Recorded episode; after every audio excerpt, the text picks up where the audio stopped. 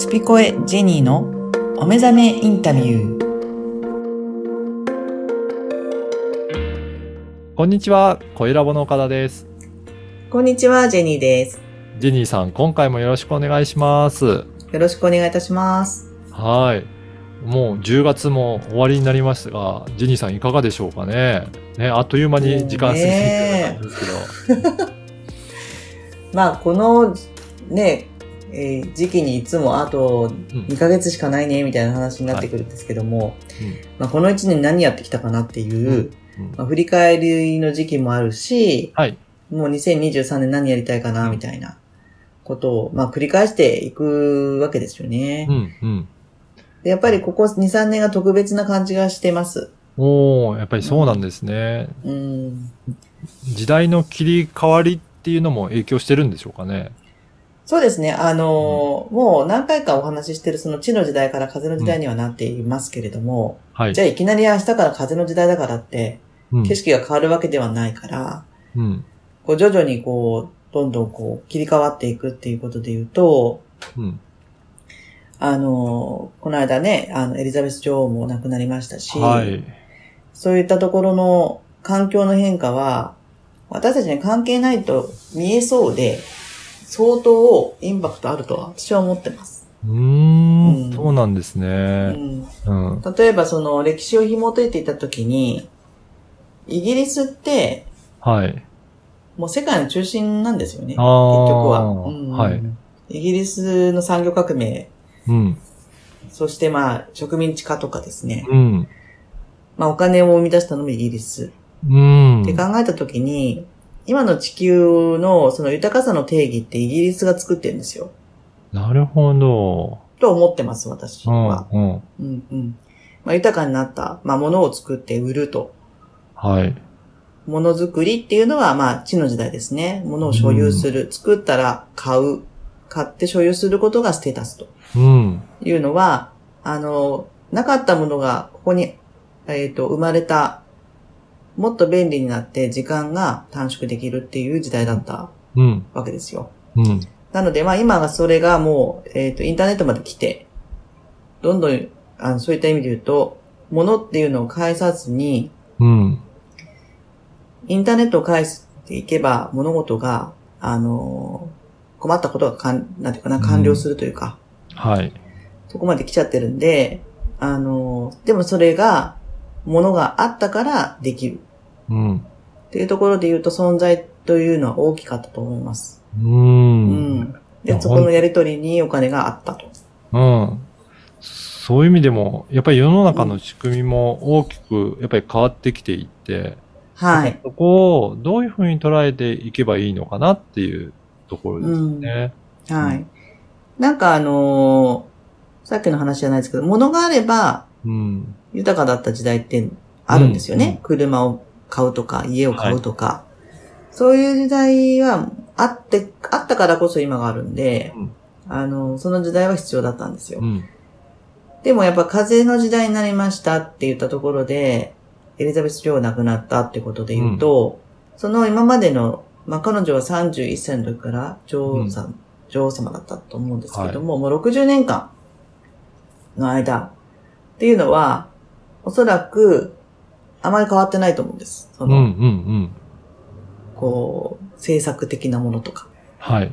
うん、まあ、もちろんその時代に合わせて、彼女もこう、えー、スマ、スマホね、うん、あの、あの音して操作できたとか、そういった文化の、あのー、最先端まで使いこなせてたっていうのを聞いたことありますけれども、はい、でもやっぱりその体制っていうのは、うん、なかなか崩れないし、で、もっと言うとその人口っていうところで言うと、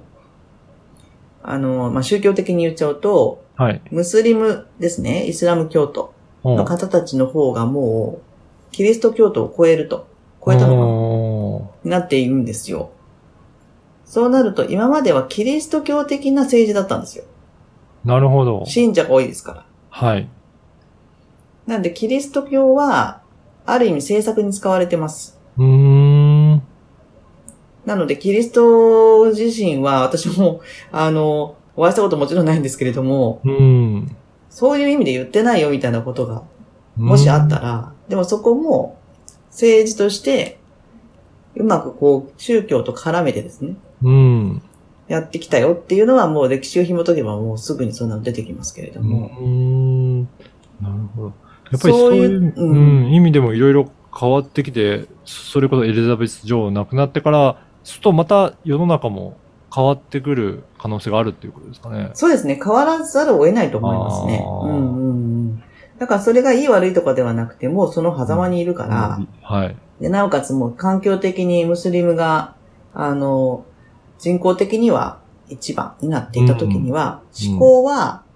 もしかしたらちょっとムスリム寄りになっていくっていうのは、うん、食事もハラル、ハラルってね、添加物使っちゃいけませんとか、はい。そういうような、あの、規制、彼らはありますけれども、はい。そっちのやっぱ思考に行かざるを得なくなってくる、うん。と私は思ってます。うん。時間かかると思うんですけど、ここまで来るのには。うん。うん。なので、時間はかかっていきなり変わるわけではないけど、もう、あ、終わったな、何かが一つって、うん。思ったんですよ。はい。なので、豊かさの、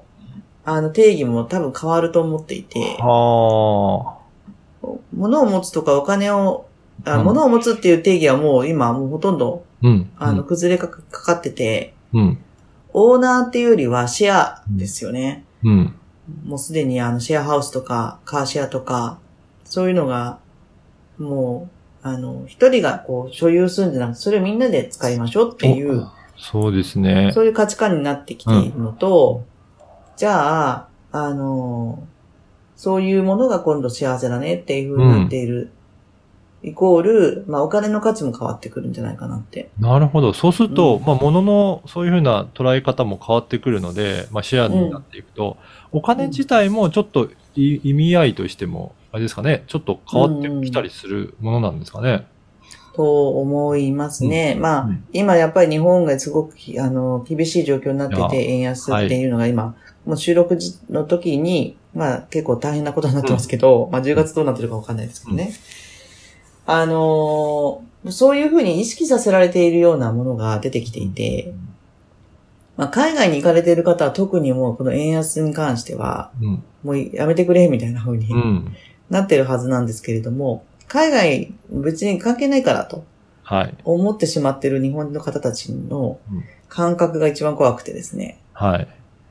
まあ、あの、物価上がるだけでしょって。うんうん、でも私はあの、あの、安く上げられます、みたいな、うんうんうん。最近テレビとかも私、まあまあ見てますけども、はい、どれだけ安く済ませるかみたいな、達人みたいなのがいらっしゃいますけども。え、言ってますね。はい。まあこれはね、あの、その、材料を、あの、無駄にしない、ためのものだったらまだいいんですよ。うん、でもこれ、自分の生活の低下を、あの、レベル下げていくんだったら、うん、本当にこれでいいんですかっていう。うんうん、あの、一つ疑問がありまして。はい。なんかこう、本物っていうものをねじ曲げて、うん、何々風にして、うん、毎日の食卓に並べるっていうのをやったりとか、うん、なんかおかしい方向に行ってませんか日本みたいな、うんうん。安く、安い達人になっちゃって、うん、いつまで、どこまで行っちゃうのみたいな。はい。どんどんなんか生活水準下げてな、下げられてるなっていうのは、うん、あの、分かった人たちからどんどんこう、田舎に引っ越してですね、うん、まあ自給自足というか、あの、自分たちで、あの、植物、植物、食物を育てて食べるっていう方が絶対に安心だし、うん、っていう心の豊かさみたいなものも、うん、そこにあるっていう。がなんか最近思います。日本は特に。そうですね。やっぱり海外と比べて円の価値が下がってくると、うん、それだけ、うん、えっと、やっぱり海外に行ったりとか行き来してる人は影響大きいですし、そうじゃなくても、うん、やっぱり実は影響を受けているから、うんまあお、お金の価値というか、まあ、使い方、まあ、そのツールとしての考え方も、なんかいろいろとまた考えていかないと、あれですね、感覚としても、うん、違うのかなという。気がしますね。そうですね。お金は、まあ想像力がありますよね。うん、何か起こすっていうことに対して、うん、あのー、そのエネルギーを借りて、物をこ、ことを起こすとかっていうのはあると思うんですけども、誰かのために残していこうっていうお金ももちろんあると思うんですよ。うん、あの、親が子に残すとか。はい。でもその親が子に残していく姿を子が見てたときに、自分もこれやんなきゃいけないと思うわけですよね。うん。ってことはお金ってどこに使われるかっていうと、子や孫に使われていくっていう使い方が、残すことを使うっていう風な定義はなくて、残すってことをやってるんですよね。うん、なるほど。でも残されたの使わないですよね。うんうん。使い方わかんないから。うん。で、また残っていくんですよ。うん。ってことはお金って全然使われてないってことになっちゃうんですよね。うんうん、うん。それは豊かかって言ったら、はい、額面があるから豊かかもしれないですけど、うん、安心かもしれないけど、不安があるから安心が欲しいわけなんで、うん、不安なんですよ。そういうことで。だから、た、貯めることに力を注いでしまってるっていうことですよね。そうそうそう。じゃあ、貯めることが楽しいっていう人もいっぱいいます。うん。うん、もちろんね、お金増えていくから楽しいかもしれませんけど、楽しいっていうのを、その裏側に必ず不安があるでしょ？はい。不安があるから貯めていくんですよね。うん。これが、何かをしたい。うん。ここにいくらいくらかかるから、貯めようっていう貯金の仕方と、うん、あの、これがこのぐらいないと不安だと